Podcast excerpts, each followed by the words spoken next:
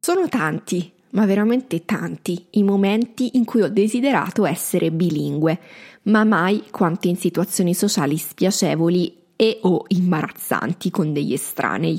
Avete presente, no? Le monotone attese in coda alle poste o feste assai mosce alle quali siete eh, andate soltanto per il tizio che poi si limona un'altra puntualmente. Ecco, quanto avrei voluto mettermi al telefono per parlare male di tutti gli astanti in turco in quelle circostanze. Stai ascoltando La Lingua Acciuta, un podcast sulle meraviglie e le stranezze della comunicazione linguistica, scritto da Elenia Zodiaco e sponsorizzato da Babbel, l'app per l'apprendimento delle lingue straniere. Probabilmente già sapete che imparare qualcosa da bambini vi riuscirà meglio, infinitamente meglio che impararlo da adulti.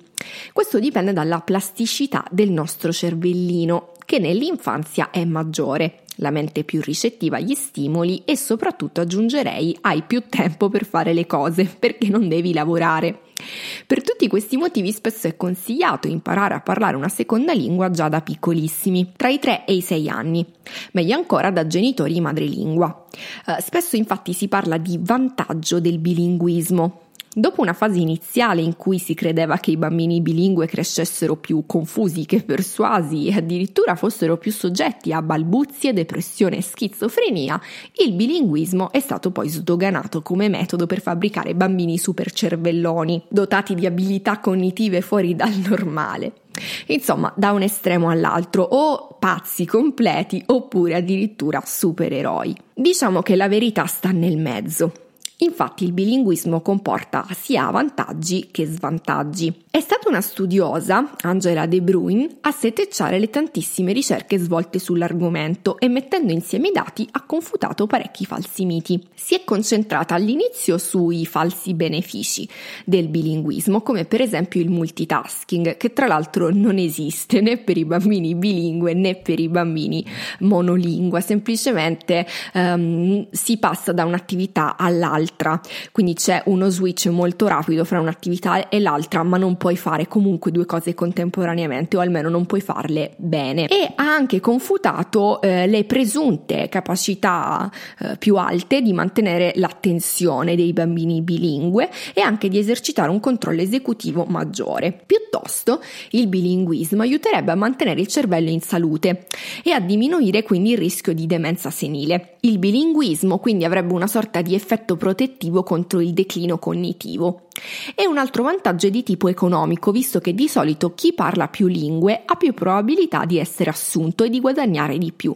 Ma come sapete, in this economy nulla è più certo. E non uso inglesismi a caso, ma è semplicemente una citazione. D'altra parte però il bilinguismo comporta anche degli svantaggi. Anche se un bilingue può sembrare molto fluente in maniera del tutto equivalente a un monolingue, i test pare dimostrino che non è mai così, nemmeno nella lingua dominante. Pare infatti che chi è bilingue abbia un vocabolario meno ampio, sia meno veloce nel trovare le parole giuste e abbia continuamente delle interferenze fra le diverse lingue che parla. Insomma, un bilingue non gestisce entrambe le lingue esattamente come un monolingue gestisce la sua sola lingua mi pare evidente. Non si può avere la botte piena e la moglie ubriaca, direbbero in molti. Ma forse sta solo parlando l'invidia. Finora comunque abbiamo parlato di bilinguismo includendo nella definizione soltanto i parlanti che sono stati sottoposti all'apprendimento linguistico uh, fin da, dall'età puerile. E questa è effettivamente la definizione più diffusa di bilinguismo. Eppure sappiamo che oggi, nell'era della comunicazione senza confini e dei viaggi intorno al mondo, grazie alle compagnie low cost, sempre più persone ritengono obsoleto limitarsi a una sola lingua e decidono di impararne una eh, sia durante gli studi sia da adulti anche con risultati eccellenti. Quindi state tranquilli, anche se non avete avuto modo di crescere con padre vulcaniano e madre xandariana, avete comunque qualche chance di diventare eh, bilingue. Per Nella mia esperienza di solito c'è una sorta di reticenza nel definirsi bilingue da parte dei parlanti che parlano fluentemente due o anche più lingue in età adulta, come se ci fosse una sorta di mito del bambino bilingue, come se quello che si impara da grandi valesse in qualche modo di meno o come se si fosse dei parlanti di serie B. Anche se abbiamo già spiegato i motivi per cui apprendere una lingua precocemente ha molti vantaggi, non significa che nessuno sia in grado di, tra virgolette, recuperare successivamente. Con la giusta dose di impegno e con lo studio si può benissimo padroneggiare una o più lingue. Poi che non sia facile dare una definizione perfetta di bilinguismo, siamo tutti d'accordo, perché d'altra parte cosa vuol dire essere bilingue? Pensare in una determinata lingua? Sognare in quella determinata lingua, dire parolacce, possedere un bagaglio lessicale di quante parole esattamente. Insomma, qual è lo standard? D'altra parte, pensare al nostro cervello come un contenitore sarebbe sbagliato. Non dovrebbe esserci un limite massimo di parole da possedere, anche perché un altro aspetto fondamentale che non abbiamo ancora considerato è quello culturale. Avere due modi o anche più di descrivere il mondo porta con sé una visione più ampia e più ricca di sfumature? È un punto di domanda il mio. Non è così scontato che il bilinguismo implichi anche un multiculturalismo, anche perché spesso si impara una seconda lingua al di fuori del contesto socioculturale del paese di quella determinata lingua. Quindi magari si padroneggia la lingua, ma non si padroneggia la cultura. Comunque, per appagare le nostre curiosità sul bilinguismo, ho deciso di fare qualche domanda alla mia amica Valentina, nata in Croazia, ma vissuta in Italia e per qualche tempo anche in Australia. Quindi procediamo subito con l'intervista a Valentina. Uh, allora, prima di tutto, ciao Valentina. Ciao, buongiorno Ilenia. Eh, prima domanda, abbastanza semplice, quante lingue parli? Allora, in realtà ne parlo tre perché eh, parlo italiano, croato e inglese.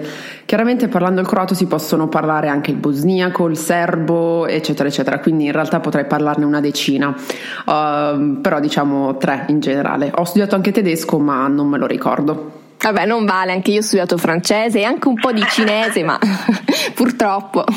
Va bene, eh, quanto tempo ci hai messo a imparare le due lingue, eh, sempre se tu te lo ricordi, visto che le hai imparate da, da piccolina? E, e soprattutto, mentre le imparavi, eri consapevole che stavi parlando due lingue diverse o comunque non ci facevi troppo caso? Allora, come hai detto tu, le ho imparate mentre ero molto piccolina, quindi da quello che ricordo il croato è stata la lingua che ho parlato per prima anche perché io sono appunto nata in Croazia e poi ci siamo trasferiti in Italia.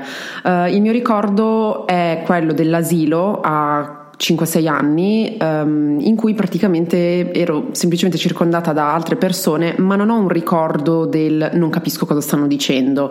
Ricordo solo di aver naturalmente poi piano piano, piano, piano iniziato a parlare anche, anche l'italiano. Ora non, non, non ti so dire come io abbia imparato queste due lingue perché è stato tutto molto naturale una domanda invece che ti voglio fare e sulla quale abbiamo visto un po' di diffidenza da parte delle persone bilingue. Secondo te cosa significa essere bilingue e soprattutto tu ti senti bilingue o hai un po' di reticenza ad usare questo termine? No, assolutamente no, nel senso io mi sento assolutamente bilingue e nonostante io pensi principalmente in italiano, non è detto che per determinate reazioni io non pensi in croato, addirittura a volte in inglese quando mi capita magari di guardare dei film o delle serie tv e quindi mi restano magari incollate addosso delle, delle espressioni.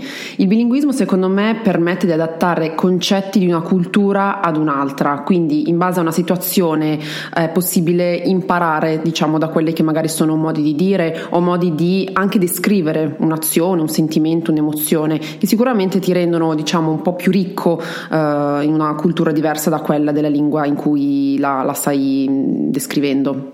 Perfetto, no perché molti dicono che eh, appunto in qualche modo non riescono a padroneggiare una lingua tanto quanto l'altra, per cui hanno difficoltà a definirsi bilingue perché spesso si pensa che essere bilingue significa avere una sorta di parità fra le lingue che si padroneggiano, ma in realtà sappiamo che non può essere al 100% così. No, infatti, neanche io padroneggio al 100% il croato allo stesso livello dell'italiano. Ad esempio, l'italiano lo parlo molto meglio ed è sicuramente la lingua con cui io ho studiato, sono cresciuta e con cui lavoro. Però cre- cioè, avere una parità tale credo che eh, richieda anche uno studio da parte della persona, quindi dovrei mettermi lì e studiare il croato proprio perché poi io non l'ho studiato, l'ho imparato a casa e avere una parità tale credo che sia da laurea, quindi comunque da, da, da impegno notevole. Poi un Un'altra cosa sulla quale ci siamo concentrati in questa puntata è il fatto che bilinguismo non sempre significa biculturalismo, quindi magari tu sicuramente essendo cresciuta in Italia eh, immagino abbia in qualche modo fatto a meno di quelle che possono essere tutto quello che è l'umorismo croato, comunque cosa significa crescere in Croazia. Sì, in realtà abbastanza, nel senso che comunque i miei genitori sono stati molto bravi sempre a portare avanti anche quello che potrebbe essere un tipo di umorismo o un tipo di approccio anche di un'altra cultura. Come dici tu, è chiaro che mi mancano determinate, determinate cose.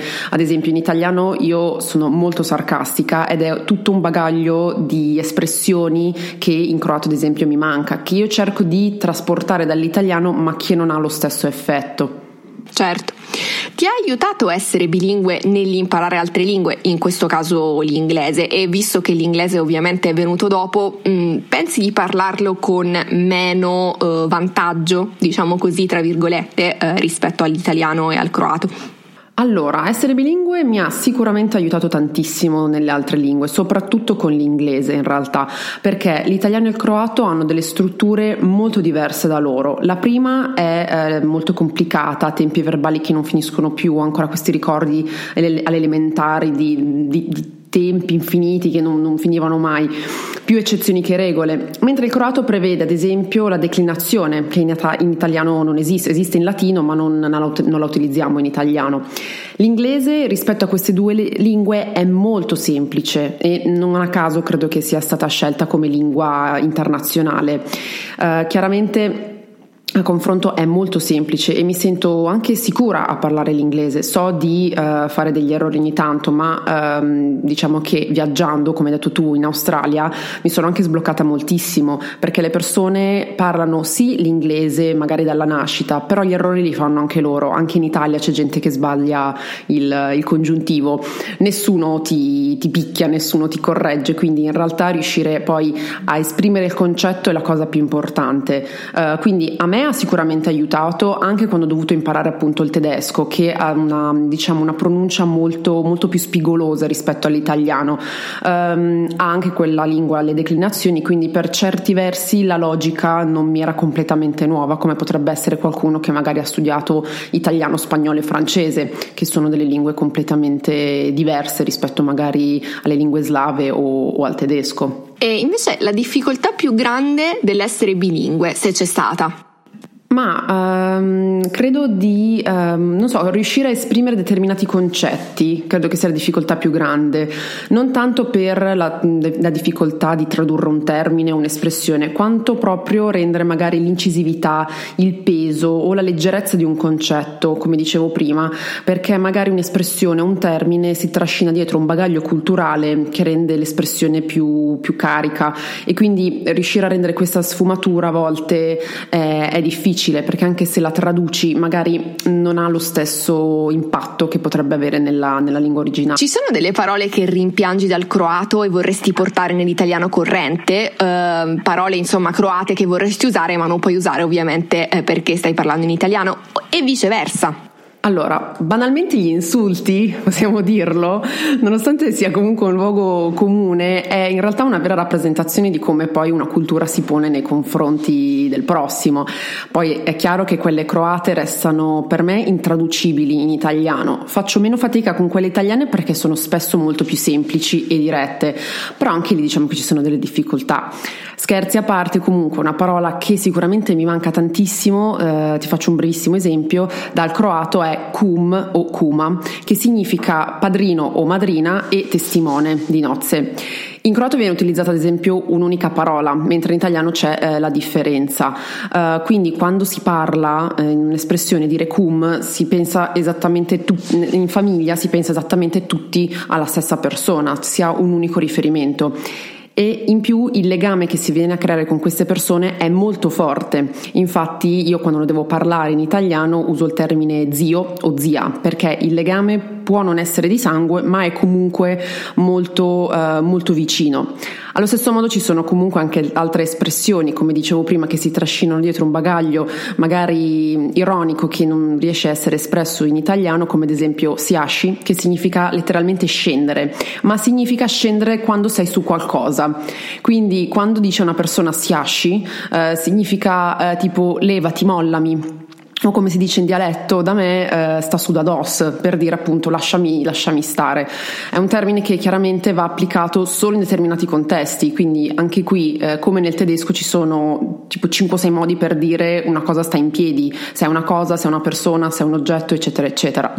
Dall'italiano anche qui a parte gli insulti che sono molto particolari mi mancano le espressioni dialettali come ti ho detto appunto sta su da dos però questo è un riscontro che, anche, che riesco a trovare anche a Milano in cui le persone magari non non, non, mi capiscono. E come ti ho detto sempre prima, tutte quelle espressioni che mi possono aiutare a livello sarcastico, quindi ma va, va là, eh no, guarda, giura, quindi tutte quelle cose che rinforzano.